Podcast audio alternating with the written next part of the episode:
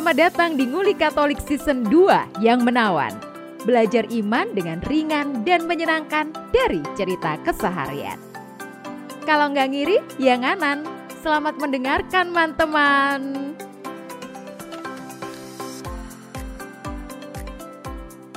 Ini berawal dari laporannya tirto.id, sebuah portal berita online. Eh, sebenarnya sudah agak lama ya, Juli, maksudnya sudah tiga bulan yang lalu, tapi lalu eh, muncul lagi di beberapa portal yang lain, di beberapa akun. Yang terakhir ya di apa yang saya tahu misalnya di akun IG Pinter Politik misalnya tentang eh, Cilegon yang tidak ada gereja di Cilegon. Kalau judul laporan resminya tidak ada gereja di Cilegon, diskriminasi di balik topeng pluralisme. Itu laporan dari Tirto dan itu lalu di dikutip di mana-mana.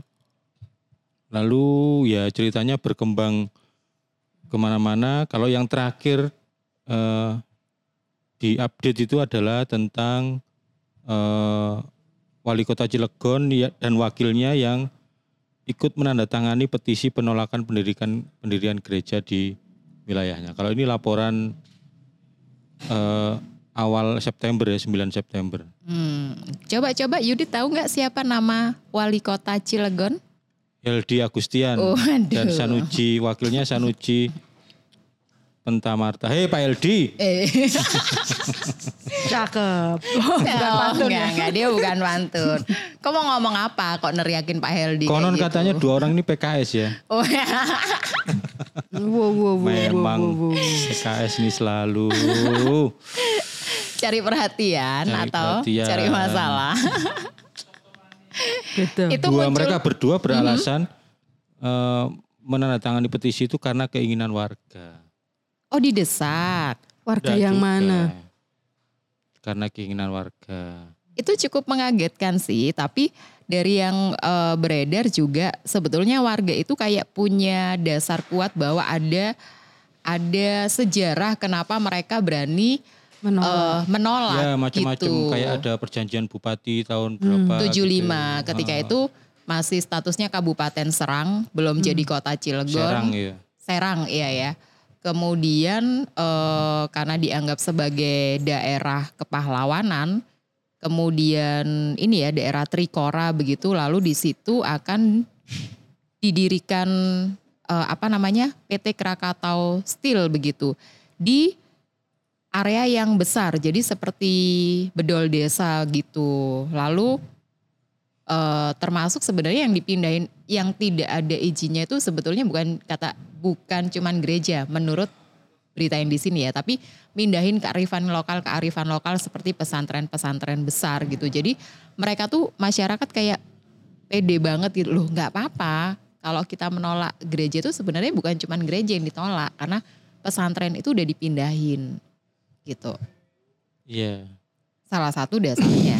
Memang ada macam-macam argumen ya oh yang ya. berkembang gitu termasuk soal soal sejarah lalu soal eh, apa eh, demografi macam-macam lalu soal Jadi- ada juga yang soal politiknya gitu tapi Mhm.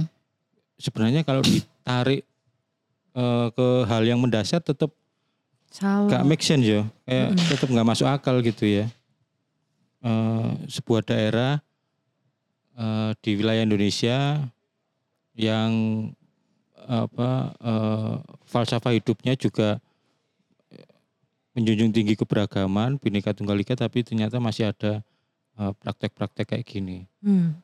sampai ya banyak pihak lalu merespon menanggapi lalu ya ikut apa ya ikut memberi solusi macam-macam gitu Eh, ya ini yang terakhir ada video eh, yang beredar itu eh, masa yang sejumlah masa yang apa berteriak-teriak lalu membentangkan kain putih mem- membubuhkan tanda tangan Mhm. penolakan lalu memaksa apa ketua dan wakil ketua DPRD macam-macam sampai wali kota dan wakil wali kota jadi masih masih apa ya masih pakai cara-cara eh, tekanan massa gitu-gitu ya. Oh ini loh Pak Heldi wajahnya. Kayaknya tertekan emang dia ini. Lalu Berdasarkan air mukanya ya. Iya. mental Ada- kita tekan. ada juga teman yang yang mencari-cari informasi kalau untuk gereja Katolik Hmm. eh, sudah ada. Eh, Mm-mm. Brian kemarin mencari tahu ke temannya yang di dekat Cilegon situ lalu katanya sudah ada lalu sampai ada link beritanya eh, paroki Cilegon itu sudah di Bentuk diberkati sudah dibentuk oleh bahkan sudah diresmikan resmikan. oleh Uskup Bogor. Mm-mm, betul. Oh ini masuk ke Uskupan Bogor. Mm. Yang kemarin viral dan mungkin ada satu yang dibikin video itu ibu-ibu yang harus 20 km keluar dari kota Ya. Cilegon itu ya. Itu jemaat Jemaat HKBP, HKBP. Iya. Kuria Kristen Batak, Batak Protestan. Protestan. Mm-mm. Jadi ini yang lagi ditolak atau yang di salah satu petisi yang ditandatangani oleh wali kota Heldi Agustian ini adalah penolakan pendirian HKBP itu ya.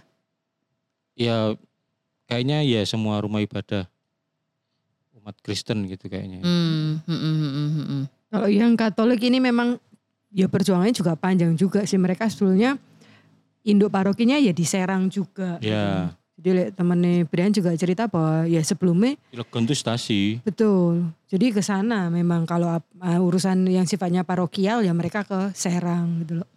Lalu ya kalau dari link itu Oktober kemarin sudah resmi jadi paroki. 2021 September Tahun lalu. 2021. September. Cuman Lumayan ya. ada juga informasi yang sebenarnya itu misalnya bukan di gedung gereja tapi di gedung Ruko. sekolah, bukan sekolah. Oh. Jadi paroki Cilegon itu yang diresmikan 21 September 2021 eh Tahun September lalu. 2021 itu Heeh. oleh Uskup Bogor itu ibadahnya masih di gedung sekolah tapi parokinya berdiri. Oh, jadi Gitu. masih ada tekanan sebetulnya. Statusnya paroki gitu ya. Jadi untuk Heeh. statusnya paroki tapi ibadahnya masih di gedung sekolah. Jadi masih belum leluasa untuk beribadah. Iya, memang belum ada memang. Jadi laporan Tirto itu memang benar bahwa tidak ada gedung gereja, tidak ada gereja di Cilegon memang benar. Ini Tapi- secara administratif ada paroki. Tapi untuk Katolik sudah ada paroki. gitu. Iya. Tapi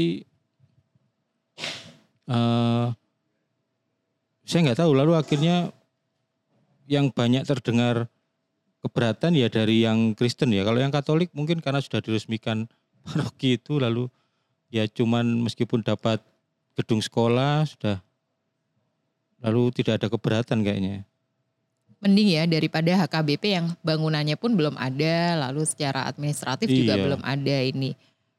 Eh, Cilegon itu emang kayak gini apa gimana ya? Kita tanya eh, teman kita yang suka lihat data. Wis. Vincent Bartian Biorka. silakan. Oh bukan Oh, ya. dia masih anu ya, bukan. Temennya, temennya Oh, dia. Edisi lalu dia join. Edisi ini dia join. Masih statusnya magang ya. Habis ini jadi podcaster tetap. Pemain cadangan. Oh ya pemain cadangan ya. Kamu kayaknya happy-happy aja jadi pemain cadangan. Gimana? Cilegon ini emang suka-suka begitu, suka mempermasalahkan toleransi apa gimana nih? Oh, kalau ini ya aku baca berita di BBC itu ini di apa dikatakan ini ad- ada data BPS-nya Kota Cilegon itu udah apa ya sudah menghitung jumlah masjid dan juga musola di Cilegon itu kalau masjid ada 382 eh, apa bangunan Ya. dan musolanya 287 tapi nggak ada satupun gereja sama pura atau sama vihara Data semua. tahun berapa itu? 2019 yang paling terakhir Oke. Nah, kemudian kalau jumlah warganya itu yang non muslim tahun 2019 itu tercatat 6.740 warga Kristen, terus warga Katoliknya 1.743, oh, Hindunya 215, wa- Buddha juga 215 dan Konghucu 7 orang. Itu data terakhir Eh, BPS. Cilegon sama Sidoarjo tuh gedean mana sih? Harusnya enggak, karena- gede Sidoarjo. Oh gede Sidoarjo harusnya, ya? harusnya. Karena kan seribu ya. 1000. Kalau Sidoarjo tuh sepuluh ribu. Iya. Tapi seribu itu udah bisa jadi paroki ya? Patokannya bukan itu ya? Kalau Kalau paroki seribu itu bisa. Bisa. Oh gitu, oke oke. Ada pertimbangan jumlah, teritori, lalu kesiapan mereka untuk lepas dari segi keuangan, administrasi udah bisa mandiri dan bisa mengurusi berbagai macam pelayanan sakramen diusahakan oleh umat itu sendiri dalam arti tentu bisa. Oh ya, oke. Hmm. Jadi ada 1200-an umat Katolik di situ. Nah kalau ini juga eh, dari indeks yang disusun sama Setara Institute, terakhir April 2022, Cilegon itu masuk 10 eh, daftar kota dengan indeks toleransi terendah dengan skor 4,0. Dulu kita pernah bahas kota paling toleransi adalah Salah tiga. Salah tiga. uh, uh, Sekarang Singkawang nomor satu. oh nomor satu Oh, Singkawang. Kalimantan Barat Oke. ya. Iya. Yang dijuluki kota seribu kelenteng. Mhm. Dia ini urutan keberapa? Urutan ke satu kalau Singkawang. Bukan si Cilegon. Cile. Cilegon. Kalau yang dari indeksnya itu dari 91. 90, 94 kota itu dari dari 94 kota urutan ke 91 Itu Pak Heldi tahu nggak ya data itu? Mestinya tahu. harusnya. Mungkin Kamu di- kok- disembunyikan mungkin Kamu ya. kok pede banget Yudit maksudnya tahu. Mestinya tahu. Iya, harusnya tahu. tingkat pejabat daerah kan mestinya tahu data-data kayak gitu ya. Maksudnya Tapi laporan dia tetap ta- tapi dia tetap tanda tangan petisi tetap penolakan gereja ya. laporan setara itu kan dia NGO yang eh, melaporkan ke semua kota yang masuk dalam penelitiannya itu. Hmm. Setidaknya semua kota yang di dalam urutan itu indeks toleransi itu dikirimi gitu pemerintahnya lalu ya mestinya itu ada di mejanya dia gitu. Lalu paling enggak itu dia mikir gitu loh. Aku kok peringkat terakhir apa yang salah gitu. Atau dia nggak mikir. Bisa jadi. Dia ya. Atau Yang- dia nggak baca? Oh baca Atau lah dia ya. nggak baca Atau dia ya. nggak baca. Atau sudah dibaca stafnya lalu dibuang gitu karena Ada oke. asal Ada- bapak senang tuh ada biasanya kan gitu. Mentalitas ABS. Mm-mm. Jadi salah satu eh, indikator dia dikatakan kota tidak toleran itu karena ada umat tapi tidak ada tempat ibadahnya. Mungkin itu ya. Ah, Iya. ah, ah. Tapi kalau ini, kalau yang saya baca dari Kompas itu ada empat variabel dan delapan indikator yang jadi alat ukur untuk penentuan kota paling toleran Hmm. dan juga kota yang tidak toleran. Yang pertama, soal regulasi pemerintah kota. Jadi Mhm. soal rencana pembangunan dalam bentuk RPJMD dan produk hukum pendukung lainnya serta kebijakan diskriminatif. Mm. Nah, kemudian tindakan pemerintahnya gimana? Pernyataan pejabat kunci tentang peristiwa intoleransi dan tindakan nyata terkait peristiwanya. Mm. Terus yang nomor tiga, regulasi sosial. Peristiwa intoleran, intoleransinya, kemudian dinamika masyarakat sipil. Kemudian yang keempat itu demografi agamanya. Jadi ada empat variabel itu dengan delapan indikator. Nah kalau misalnya rendah semua ya bisa dikatakan itu kota paling tidak toleran. Hmm. Regulasinya tidak memihak gitu Iya. lalu respon pejabatnya ternyata Juga eh, seperti itu. tidak objektif gitu. Jadi kalau angka penilaiannya itu semakin rendah maka indeks toleransinya rendah, Bang. Nah ini juga ada heterogen, heterogenitas keagamaan penduduk. Jadi eh, apa keberagaman Ya. keberagaman juga dihitung. Kalau misal eh, per- kalau di persentase ya mayoritas penduduk yang mungkin beragama non Kristi apa yang non Muslim mungkin sekitar 2% atau 4% dari jumlah penduduk semuanya itu bisa dikatakan eh, juga masuk dalam indikator yang rendah untuk untuk apa itu nilai tolerannya. Begitu juga dengan kalau yang tadi soal ini apa peristiwa intoleransinya apakah ada diskriminasi kepada mereka yang eh, persennya cuma cuma 4% dari jumlah penduduk itu. Nah, kecuali kalau misal tetap eh, apa homogen, banyak yang apa?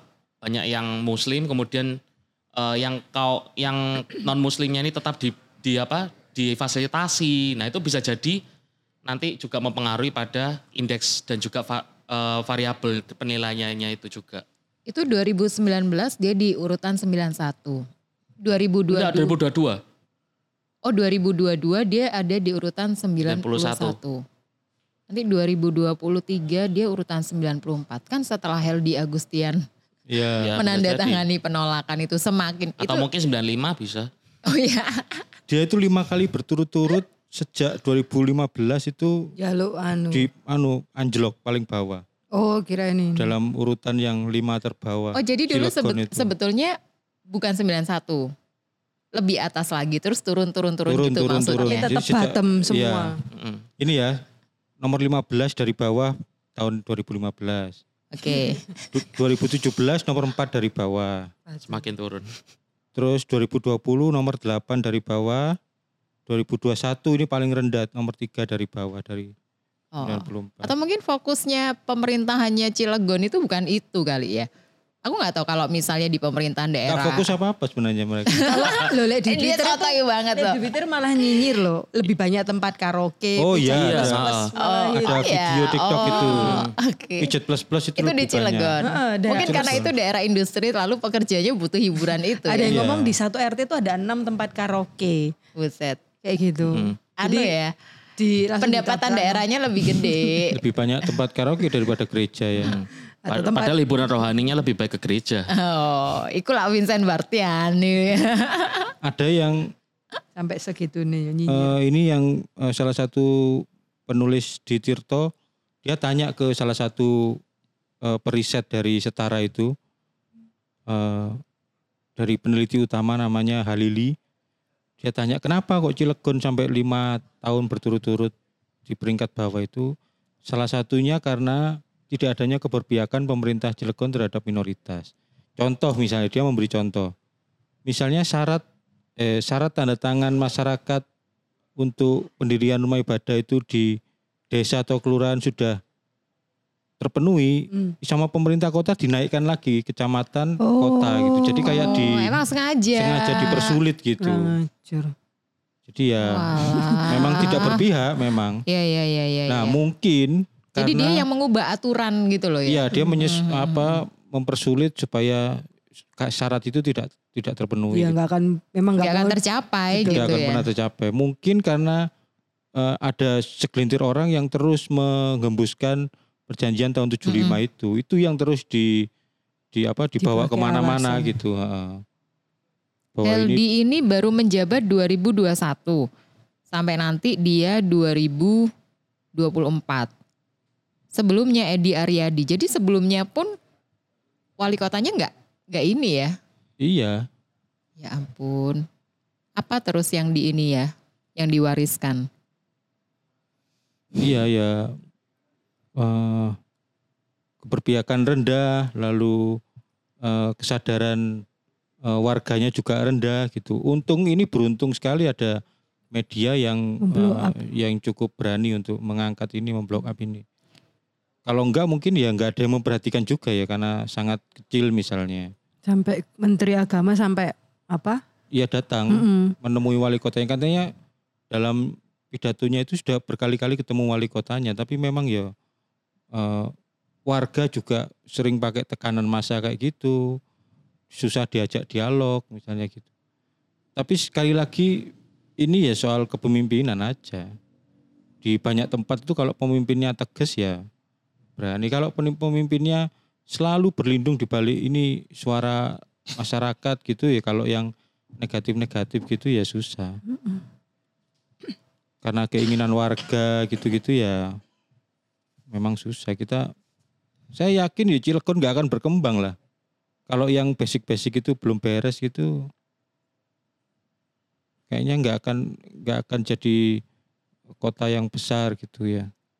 Jadi ini keprihatinan bersama sebetulnya bukan karena di sana itu nggak ada gereja terus Bukan karena karena kita Kristen ya. podcast ngulik Katolik terus kita mau eh, apa ya? Kok kita tempat Betul. ibadah kita dipersulit sebenarnya nggak nggak juga karena tempat ibadah lain juga tidak ada di situ gitu iya ya. itu masalahnya. Tidak Iya. ada di situ. Ketika eh, harusnya kita sudah beres berkali-kali kita ngobrol di podcast kita kita harusnya sudah beres dengan hal-hal yang agamis atau yang religius ya udah.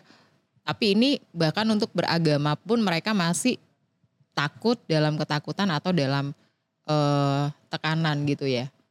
Iya, ada ada juga apa statementnya bu, kita ini Indonesia bukan Islamofobia tapi Kristen Kristofobia. iya gitu. Jadi maksudnya kalau ngeliat-ngeliat kayak gini, hmm, iya ya gitu. Dan apa yang ditakutin dari Oh iya ya. maksudnya kita gitu dalam arti tertentu sih, Kira-kira ada yang Atau takut sama dari- kamu nggak? atau dari yang beragama lain atau yang berbeda gitu loh. Kamu kan Gitu. Kristen. Ada nggak tetanggamu yang takut sama kamu? Nggak, ya kayaknya sih enggak ada ya. Enggak maksudnya gini, eh, misalnya aku sendiri sebagai orang Katolik gitu loh. eh apa yang aku takutkan dari temanku yang berbeda agama gitu sepanjang dia baik, maksudnya menunjukkan kehidupan imannya itu dengan baik-baik Mm-mm. saja gitu, baik dan benar yo yang buat apa ditakuti gitu loh. Mhm. Gitu sih. Padahal seneng loh kalau misalnya punya teman beda agama. Kan kalau hari raya mereka suka antar-antar makanan ke kita. Itu adalah sisi keuntungannya. Kalau ngelihat responnya netizen sih tentang bagaimana berita ini bergulir begitu ya. Eh so far yang aku amatin mayoritas eh, memandang heran kok hari gini masih ada yang kayak Itu. gini gitu loh Itu. yang menurutku kalau dari kalau ngelihat sekilas tentu mereka bukan eh, bukan semuanya orang Kristen ya maksudnya. Ya. Oh tetap mereka juga saudara-saudara kita yang Iya. Muslim dan Perhatian bersama ini. keprihatinan bersama kok. Aduh hari gini tuh mendingan ngurusin yang lain gitu loh. Iya, Udah iya. kalau orang lain mau beribadah atau anda juga eh, anda orang Islam. Jadi ada yang bilang saya juga Islam ya. Ya udahlah kita bisa beribadah dengan tenang di masjid itu menyenangkan bagi kita gitu. Ya berikan itu juga hal yang menyenangkan untuk eh, saudara-saudara kita yang beragama Iya. lain gitu. Sesederhana itu dan sesulit itu bagi Cilegon. Kalau yang di Aceh aku nggak tahu di Aceh itu nomor berapa ya. Tapi setahu aku di Aceh sendiri yang katanya Serambi Mekah itu kan juga ada gereja tuh. Ada, aku ada. dengar Iya, iya, cerita ada, dari ada. Anu gitu loh. Meskipun Aceh menyandang eh, status daerah istimewa Mm-mm. yang apa memang dikhususkan untuk apa syariah penerapan beberapa syariah memang diistimewakan begitu tapi tetap ada gereja. Mm, atau ada tempat ibadah yang lain umat beragama. Ada yang Yang membandingkan sama Vatikan malah. Di Iya. Vatikan itu Oh, no masjid. ada Masjid Agung Roma. Oh iya lah. Iya. Kamu udah pernah ke Vatikan? Ada fotonya Vera. Oh, ada fotonya. Internet. Oh iya, iya.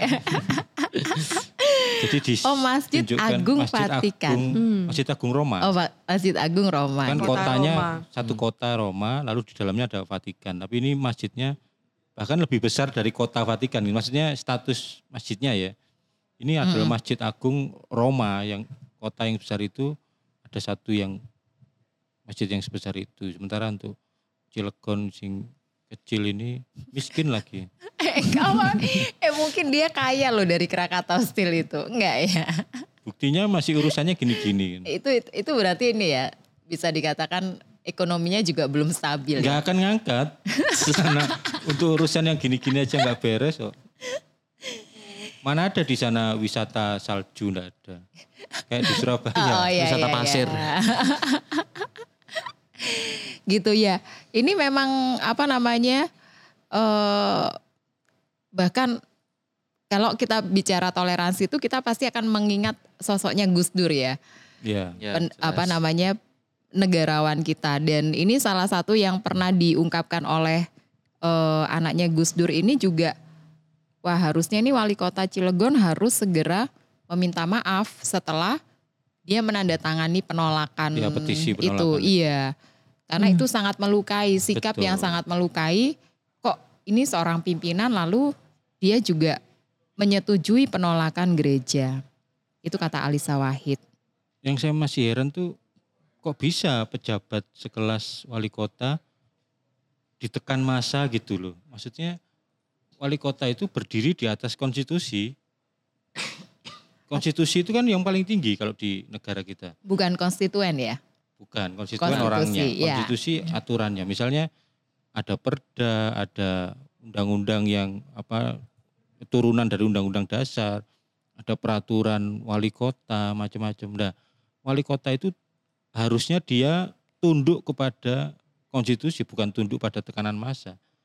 Berarti bahkan dia sendiri nggak tahu hakikatnya sebagai wali kota, sebagai Waduh, itu tuh bener. kepala daerah. Maksudnya Iya. seorang kepala daerah nggak bisa ditekan massa. Dia hanya tunduk pada konstitusi karena dia dilantik oleh eh, konstitusi itu. Dia di- diangkat atas dasar konstitusi. Tolong dijelaskan Yudit. Mungkin Pak Heldi belum paham itu. Karena dia PKS. Oh iya, iya. kamu nggak Dan bisa. partai berkarya tadi. Satunya ada PKS Partai ada berkarya. Yang mana? Yang wakilnya? Oh wakilnya. Ya, nggak Sama salah. aja. Partai berkarya Romai Rama tuh. Eh bukan. Eh, Tommy Soeharto. Iya. Ya, Sama betul. aja. Makanya itu kan masih bekas-bekas anasir Orde Baru. Ya karena mereka pingin sok beda aja. Maksudnya Atau kayaknya- yang atau yang itu tadi loh, maksudnya yang ngajakin dia untuk menolak gereja itu ya pendukungnya. Dia merasa mengambil jalan yang betul ketika dia setia pada pendukungnya. Ya itu kan ya juga keliru. Ya Iya. tekanan massa ada dua ya, ditekan massa sama ini kan apa para pembisik ya pendukung itu ya. Mhm, mhm. Nggak bisa seorang kepala daerah itu harus Tapi dia harus berdiri di atas. Kepala daerah kayak gini bisa dihukum nggak sih? Bisa dong. Nanti Kalau ada yang Mendagri nuntut, nggak? kalau ada yang nuntut ya. Iya, iya. Kementerian Dalam Negeri dia harus Mendagri. dituntut karena dia melanggar konstitusi pasal berapa misalnya. Oh, Tindakannya menandatangani petisi itu melanggar pasal berapa gitu. Tapi mestinya hal-hal begini nggak bisa kita apa lalu main tuntut menuntut atas dasar hukum nggak bisa. Kita sebenarnya bisa dengan dialog mestinya mhm. bisa dengan dialog Cuma akal sih sehat diajak gitu. dialog iki. Nah itu masalahnya. Sopora. ini ini yang juga agak agak bukan agak ya semakin menganehkan Cilegon karena MUI Cilegon itu sempat mengaji ormas Islam untuk tolak pembangunan gereja begitu jadi ada undangan yang beredar Iya, iya, iya. lalu eh, kepada ormas-ormas Islam diundang hari Kamis kemarin hmm, 8 September dalam rangka menyikapi perkembangan isu pendirian gereja di kota Cilegon. Maka diundang lalu pimpinan ormas yang hadir dimohon untuk membawa surat pernyataan penolakan pendirian gereja di kota Cilegon yang sudah ditandatangani dan distempel. Gitu. Ini ada lalu di capture sama netizen lalu wah ini MUI Cilegon bikin kayak gini MUI pusat ke mana nih? Apa sikapnya gitu ya? Apalagi wapres juga orang MUI ya dulunya orang MUI ya. Gitu harusnya ini ada sikap nih. Kok rasanya negara tidak hadir di eh, kasusnya Situasi ini. eh, eh, kasusnya Cilegon ini. Walaupun Menteri Agama ya ampun wis ditekani stafnya Menteri Agama kok yo gak sungkan yo. Kok yo gak wedi gitu loh maksudnya. Gitu. Dia nunggu apa ya? Kira-kira apa yang bisa membuat dia takut pada eh, hal yang dia lakukan yang berbau intoleransi gini. Ya apa kan, coba? Yo pertama sih ya dari dianya sendiri pemahamannya mesti berubah. Lek tadi dari siapa Mas Yudit ngomong ya karena memang dia dia nggak ngerti HKKT terus dia ditekan oleh pendukung eh, kelompok tertentu dan itu mungkin adalah apa istilahnya yang mengantar dia sampai di titik itu. Jadi semacam ada utang juga dalam tanda kutip gitu loh. Oh iki pendukungku, aku dapat suara, aku bisa di sini ya karena mereka misalnya. Jadi yo ya memang dia nggak ngerti bahwa lek sebagai wali kota itu ya harus mengayomi semua. Bukan cuma satu dua meskipun satu dua itu yang membuatmu sampai di titik itu. Tapi yo nggak tahu sih yo. Kualitas apa yo? Orang yang menjabat di tempat tersebut ya memang tidak sesuai dengan kebinekaan atau ya konstitusi negara kita gitu. Ini kira-kira apa ya eh, masyarakat Cilegon ini akan akan sampai di mana responnya ya? Maksudnya apakah ini kan sebagian ya ormas ya Iya. yang yang ngajakin Iya. Heldi Agustian untuk menandatangani penolakan gereja itu kan sebagian. Bagian. Kira-kira situasi begini sampai kapan ya? Apakah ada eh, sebagian masyarakat yang emang sayap kanan gitu ya, yang kira-kira berani melakukan itu? Sampai ada nggak maksudnya potensi seperti itu atau karena tadi yang dibilang oleh uh, Vincent mayoritasnya memang sangat Seperti dominan itu. muslim begitu. ya sampai ini sampai Heldian turun. enggak sampai otoritas tertingginya ikut bersuara gitu. Oh. Kalau Kementerian Agama itu memang sudah otoritas yang paling tinggi kalau dalam urusan ini ya. Tapi figurnya Menteri Agama itu kan juga masih eh, tidak diterima sepenuhnya oleh umat Muslim di Indonesia ya. Oke. Yakut Kolil itu kan juga masih apa dianggap yang apa mengandung liberal-liberal gitu ya. Jadi Mm-mm, artinya tidak karena dia juga mengkampanyekan Islam Nusantara dan sebagainya. Jadi figurnya sendiri memang masih belum bisa diterima dengan baik. Jadi Mhm. dugaan saya meskipun Yakut Kolil datang sebagai kapasitasnya Menteri Agama juga tetap akan ada ada penolakan apalagi yang yang musuhnya ormas-ormas yang kita tahu sendiri sudah sangat berseberangan gitu. Maka yo mungkin di atasnya lagi misalnya Kementerian Dalam Negeri misalnya atau sampai presiden misalnya. Tapi biasanya eh, presiden kalau yang belum sangat yang urgent gitu akan belum bersuara. Artinya selesaikan dulu sampai sampai semaksimal mungkin gitu. Maka ya media juga ikut berperan, netizen, Iya. ormas ormas apa semua lembaga-lembaga yang menjunjung tinggi demokrasi keberagaman juga harus terus bersuara paling enggak menekan terus di ditekan terus sampai batas eh, maksimal sampai misalnya lalu eh, masyarakatnya sendiri yang bergerak. Kalau sampai masyarakat Cilegon sendiri yang mulai bergerak pasti ada perubahan. Iya. Di mana pun kalau sampai apa rakyatnya bergerak, kalau grassroots itu sampai bergerak pasti ada perubahan. Ini juga saya apa tadi? Eh, Gus Dur ya, ada juga apa? Aku baca sih di Twitter itu apa Ma'arif Institute. Oh Buya Ma'arif. Mm-mm. Pendirinya Buya Ma'arif, itu juga Ketua apa? Muhammadiyah. Buat surat apa segala macam Nah, yang menyampaikan itu, juga. Nah, Jadi itu. ada tambahan suara Iya, sikap lagi dari teman-teman Muslim tentang bahwa yang dilakukan itu ya nggak tepat gitu loh Betul. intinya. Nah, itu Jadi tadi udah ada dua hal besar lah tokoh. peran lembaga-lembaga yang moderat itu sangat penting ikut menekan juga. Kalau partai nggak bisa diharapkan, wis partai itu dari dulu nggak bisa diharapkan. Jadi ya lembaga-lembaga itu kayak Ma'arif Institute, lalu NU. Karena ada simbiosis mutualisme antara Oh, sangat. partai dengan sangat eh, kepala daerah ini ya yang Sangat. berasal.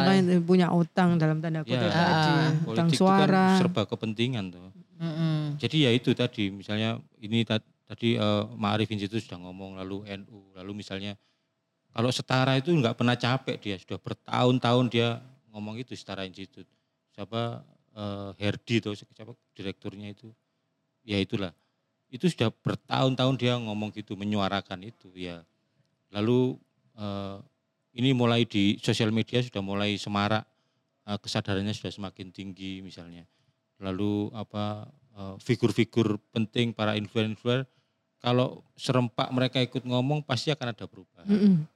Yang rodo aneh tuh yang FKUB, nah itu FKUB-nya Cilegon itu aku Ya. juga lihat di berita itu malah statementnya adalah sebaiknya tak ada gereja di Cilegon demi jaga kerukunan gitu. Iya, iya. Itu orang-orang sampai loh iki kerukunan umat beragama nih. Malah menyerukan umat gitu. beragama sih India gitu loh Iya, maksudnya. iya, iya. Emang Apakah cukup eh, mewakili ya? Kalau Iya, dari itu. kalau dari Cilegonnya sendiri sudah nggak ada yang bisa diharapkan. FKUB lalu ya ya produk-produk birokrasinya, ya ya, pemimpinnya. ah, semua bahkan MUI-nya juga wis nggak bisa wis. Mungkin yang paling ah, besar di situ wis nggak bisa. Ya harus dari luar dari luar kota Cirebon terus menekan terus. Jadi kayak Mhm. apa ya di ditekan terus lalu sampai masyarakatnya lalu muncul percikan-percikan kesadaran itu kayaknya baru bisa berubah. Apalagi misalnya eh, Tito Karnavian Menteri Dalam Negeri misalnya sampai bersuara gitu lalu menyampaikan itu di rapat bersama rapat kabinet bersama apa presiden misalnya karena kalau kalau saya nggak nggak meragukan Yakut Kolil ya tapi ya dia sendiri di di di Islam kan juga tidak diterima 100% gitu. Mm, mm, mm, mm. Iya. Tapi Tapi itu ya- bisa dicopot ya si Heldi Ya bisa Agustian disanksi, itu. dikasih Oh, sanksi iya. oleh Kementerian Dalam Negeri bahwa dia melanggar apa gitu. Mm, mm, mm, mm. Nah ini kan tekanan masa masa masanya di sana itu juga nggak capek-capek untuk terus membisiki wali kotanya untuk Tetap bertahan pada Ah, keputusan ah. itu. Mm. Maka kita yang menekan juga enggak, perlu capek-capek. Jangan lelah. Teman-teman Katolik yang di Cilegon ini gimana ya perasaannya? Woi, di gimana perasaannya? Ya aku Ya kalau seribu ya susah ya maksudnya. Kalau cuma 1700 kan. Iya, Ya. aku ngerasa gini ya. Kalau aku sehari-hari itu bisa ke gereja happy gitu ya. Maksudnya setiap minggu terus ketemu tetangga pagi-pagi. Ke mana Mbak Vera? Gereja. Oh iya, hati-hati gitu ya. Terus orang Cilegon itu gimana ya? Kan oh, maksudnya sampai ke relasi antar tetangga gitu dah maksudnya. Iya, kan mereka juga sih. ibadahnya sembunyi-sembunyi. Eh, ya bukan sembunyi-sembunyi sih, Mau cuman ke mana Pak Robert? Mau ibadah? Oh bisa toh. Tanggone, Pahit, Rek. tanggone ngomongnya loh. Oh bisa toh. Iya ini di gedung sekolah ini. Oh iya. oh, Iya, Lek. Kancane Brian sih yang ngom, Loh, ah, sebelum ada itu ya ke Serang memang naik bemo oper sampai dua atau tiga Ya, kali Serang. gitu loh. walah, ya Saking jauh, ya. ampun. Sama-sama kabupaten tuh itu ya. Jadi aku bersyukur ya rumahnya deket gereja. Ya tapi pertanyaan tadi orang di sana tuh kan 1700 orang itu. Iya itu gimana Ya. maksudnya? Ya terus setia, Ya, terus berjuang. Ya mungkin ya salah satu perjuangannya Sambil- ya berdoa. Didoakan sama Uskup Paskalis Bruno. Tapi yang paling banyak kan Kristen 6000 sekian itu. Mm-mm. Jadi ya mestinya ini jadi keresahan bersama juga. Kalau Iya. yang Konghucu kan cuma tujuh orang, mereka cukup bikin grup WA aja sudah. Terus bakar hiu masing-masing. Tapi kalau mereka ibadah di rumah mereka nggak bakalan digerebek apa? Nggak ya? Yang mungkin enggak. Karena mungkin yang anu ya, karena apa itu kalau yang katanya Mas Sudut bikin grup WA bilang, ayo kita nganu video call terus doa bareng. Oh iya iya bisa ya. Jadi. Toh video call WA maksimal 8. Nah, Jadi iya, bisa, bisa ya lah. tujuh orang. Ada fasilitas Zoom juga sih. Iya. Tapi kenapa yang gereja Katolik itu akhirnya bisa punya, tapi yang HKBP nggak punya ya? Nah itu mungkin karena jumlahnya 6000 kan juga di Cilegon kan gak cuma satu denominasi Ya. HKBP aja kan ada 6.000 GKI, itu gak cuma HKBP. ada oh juga iya Mawar sih. Saron Oh iya sorry maybe. sorry Macam. sorry. Gue lupa gue lupa. Katolik cuma satu ya. Satu. Jadi 1700 itu Katolik Roma 1700. semua ya. Kalau Iya. yang Kristen 6.700. Kalau HKBP itu tanahnya sudah ada, sertifikatnya sudah sah. Gone dewe lah sudah istilahnya. resmi. Iya. Heeh. IMB, IMB kayak sudah gitu. ada, Maksudnya sudah kan ada. aku yang dirikan bangunan di ya iki nggonku gitu loh. Cuman Kenapa kan jadi persetujuan problem? warga tuh. Hmm, itu yang Nah, tidak itu ada. sering dipermainkan gitu Betul. maksudnya. Heeh.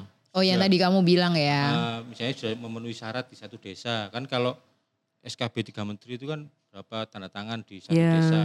Tapi ternyata di Naikkan lagi. lagi harus tingkat kota. gitu. Jadi memang sengaja dipersulit. Kalau bahasanya setara institut adalah tidak ada keberpihakan. Hmm. Nah selalu argumennya adalah perjanjian tahun 75. Kita nggak maju-maju loh. Kita ini Sudah ada yang bilang kalau itu udah nggak relevan lagi relevan, gitu ya. relevan. Kadang ini juga saya lihat pengalaman dari eh, pernah semacam mengalami situasi penolakan itu salah satu alasan yang dipakai adalah eh, orang-orang yang beragama lain itu tidak warga asli di tempat itu. Oh iya, Jadi isu, bertahun-tahun itu yang ada ya hanya agama muslim. Jadi itu hanya pendatang apa segala macam. Jadi bisa di- dibilang bahwa semacam tidak punya hak gitu loh. Itu Oh. pendatang gitu loh. Ya Banyak perumahan segala macam loh kan ya tuku maneh Dia mikir kayak itu tanah Itu, leluhur muncul apa juga. gimana ya? Jadi warga asli di sini bertahun-tahun di sini tuh nggak ada agama Katolik, Kristen, bla bla bla bla yang ada ya hanya Waduh, Muslim itu salah satu yang banget. disampaikan ketika menggerakkan masa apa segala macam. Mungkin dia tuh Jadi nggak pernah piknik keluar kota Cilegon ya. Iya, alasan Dia mainnya di situ-situ mulu ya. alasan cupet. Dulu Anies Baswedan pilkada Jakarta pakai isu itu kan pribumi itu kan masih ingat. Iya. kan? Iya. Dia Hmm. menyebut pribumi misalnya. Lalu itu dibantah oleh sejarawan dengan sangat telak. Orang Indonesia mana ada yang pribumi? Yang asli Indonesia mana ada? Tidak ada. Mm-mm, mm-mm. Semuanya itu dari datang. daerah lain Hmm. semua. Lalu ya berkeluarga di di Indonesia. Tapi yang asli dari Indonesia tidak ada. Itu kalau kalau mau belajar Antropologi apa iya, sejarah? Ini aku mikir ya orang-orang yang yang ngajakin wali kota buat nolak ini dia emang belum pernah tinggal di kota lain lalu dipersulit untuk hal-hal yang Iya, iya. berhubungan dia sebagai pendatang Katak gitu dalam ya. tempurung. Tipikal-tipikal orang katak dalam tempurung kan selalu begitu. Coba kalau dia pergi ke Arab gitu, kaget dia. Loh, ono gereja tuh nang gini. Atau Ono ya, ta? ya ada Lah. Arab pun sekarang di bawah pemerintahannya siapa?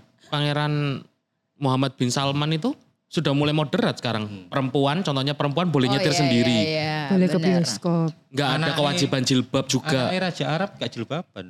Dia orang Cilegon datang ke Arab ketemu anaknya Raja Arab gak jilbaban misalnya kayak gitu. Dia bingung kape ngilokno ya. Iya. Loh, Anda kok tidak menutup aurat? Dia bingung lu anak raja ya. Orang perempuan di sana pun bisa keluar apa itu keluar rumah sendiri tanpa harus ditem- ditemani sama muhrimnya. Hmm.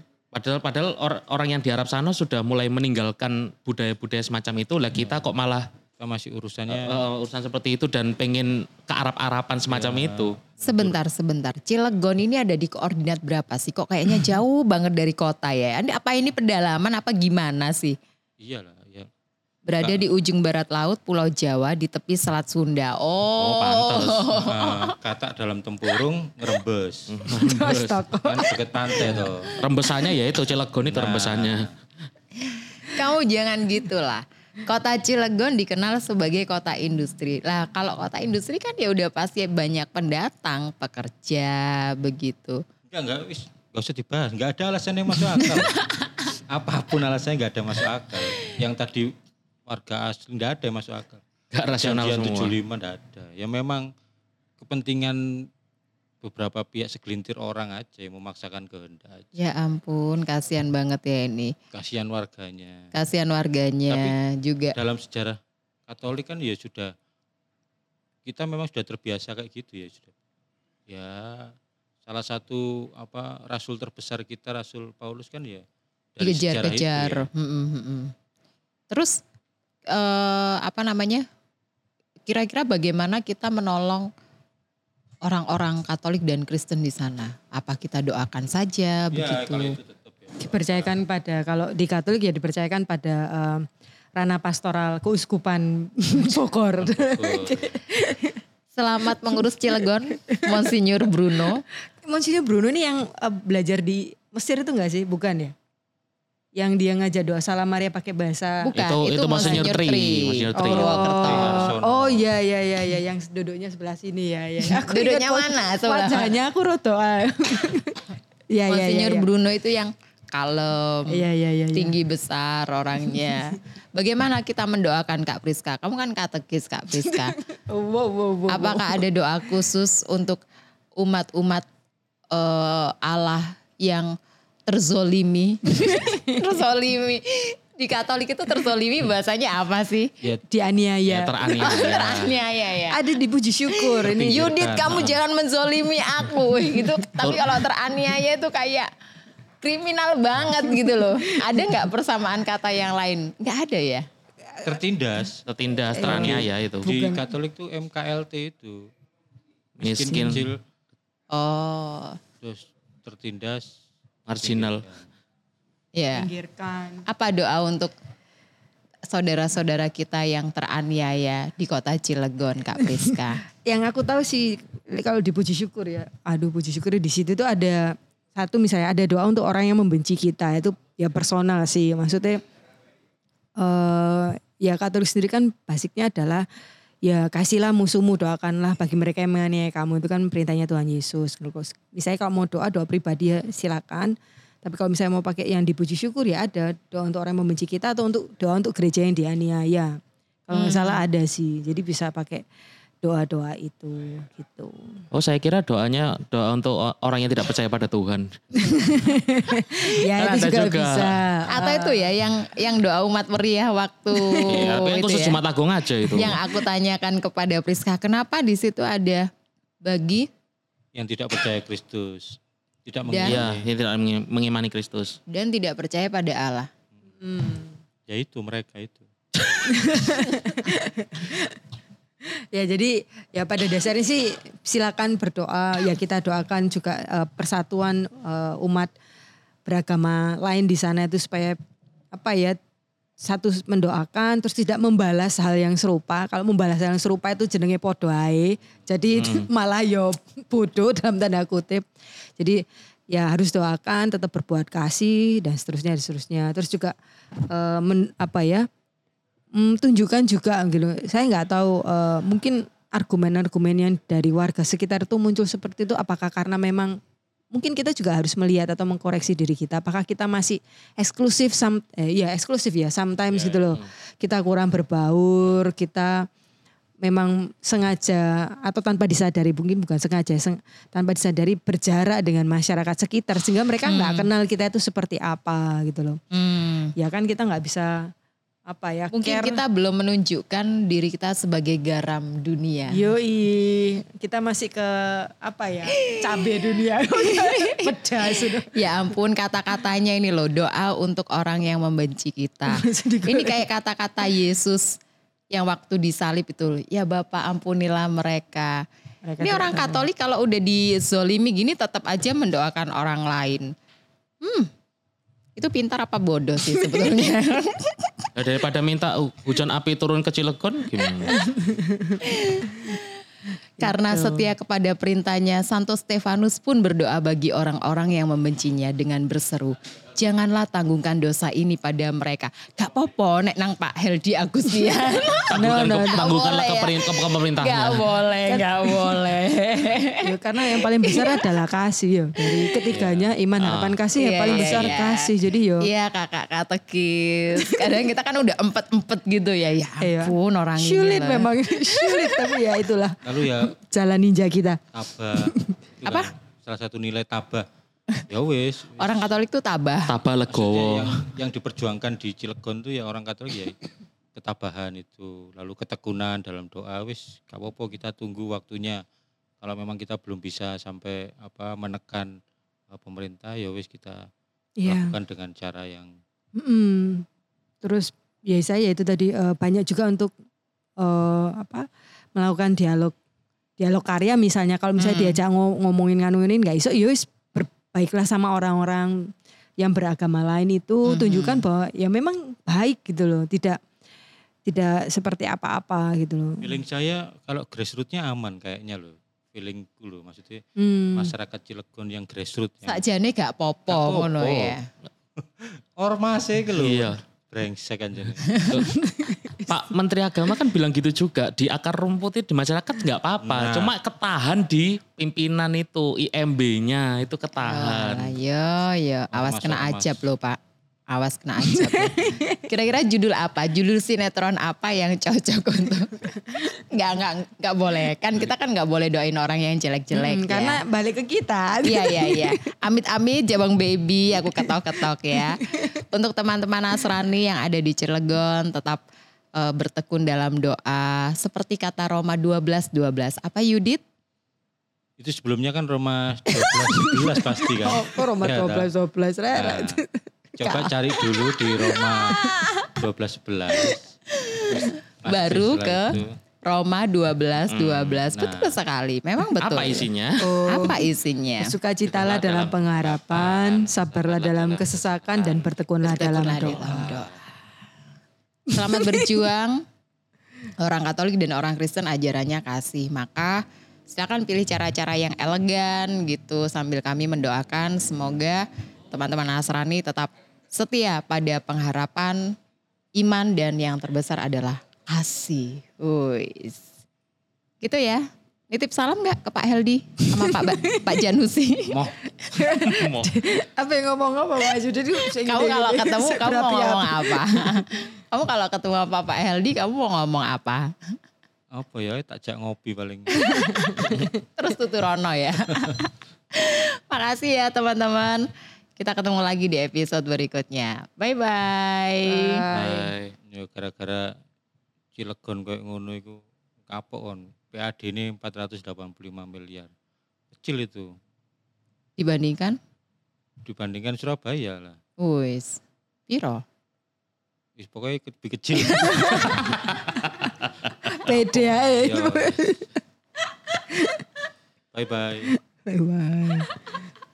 Yo yo yo. yo. Yo yo.